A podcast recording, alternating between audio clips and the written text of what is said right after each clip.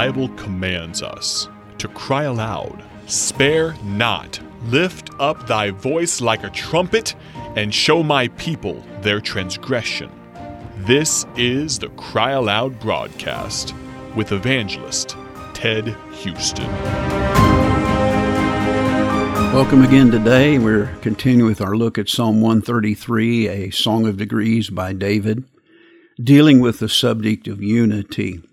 In verse 1, we've looked at says, Behold, how good and how pleasant it is for brethren to dwell together in unity. And we looked at the the praise, how good unity is. We looked at the pleasantness, how pleasant it is for brethren to dwell together in unity.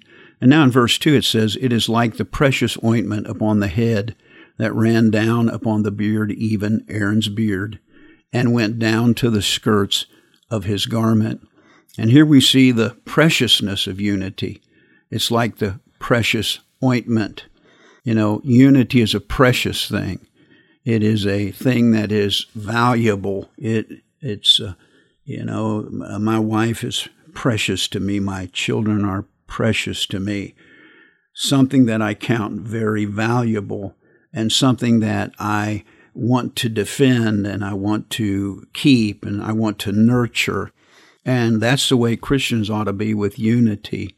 Boy, if you're in a church that's got unity, you ought to see how precious that is. It's valuable. It's more valuable than gold. It's more valuable than you getting your way It's more valuable than anything uh, that would upset you. Most of the time, the things that upset us are really not that important. And they take from us the precious, precious gift and the precious experience of having unity, oneness, love, no fussing, no fighting, no division. And so it talks about the preciousness of of unity. And, and I sure hope that you're working hard to make sure that your church and your marriage, your relationships are experiencing that preciousness of unity. And then we go on to see what it says. It's like the precious ointment upon the head that ran down upon the beard. You know, here we see the price of unity. You know, there's a price for unity. Here in this thing, it talks about this ointment that was placed upon Aaron's head. And, and there's a price to pay for unity. First, I want to see the price of lifting. It talks here about the oil was put upon Aaron's head. And so I want to say that unity requires the price of lifting.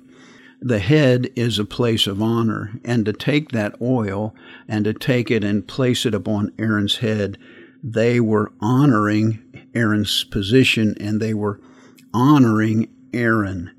You know, if we're going to have unity in our churches, we're going to have to honor one another.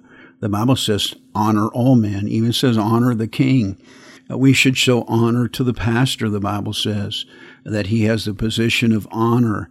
Not that the person is better than anybody, but his position is a position of honor. Honor thy father and thy mother, but honor all men, the Bible says. And so, if we're going to have unity, we have to realize there's a price of lifting.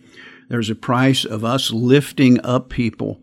We should lift up everybody. Let everyone esteem others better than themselves, the Bible says. You know, pride gets in the way. And so many times we're trying to lift ourselves.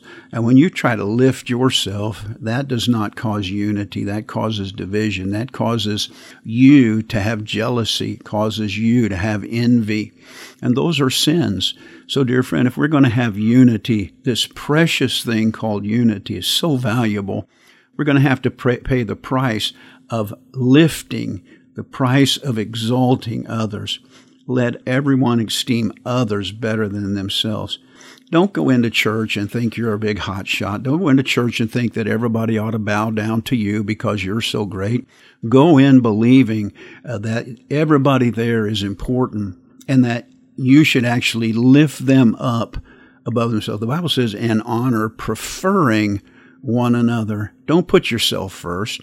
Prefer other people. Say, no, you. I, I prefer you. I want you to know how much I honor you.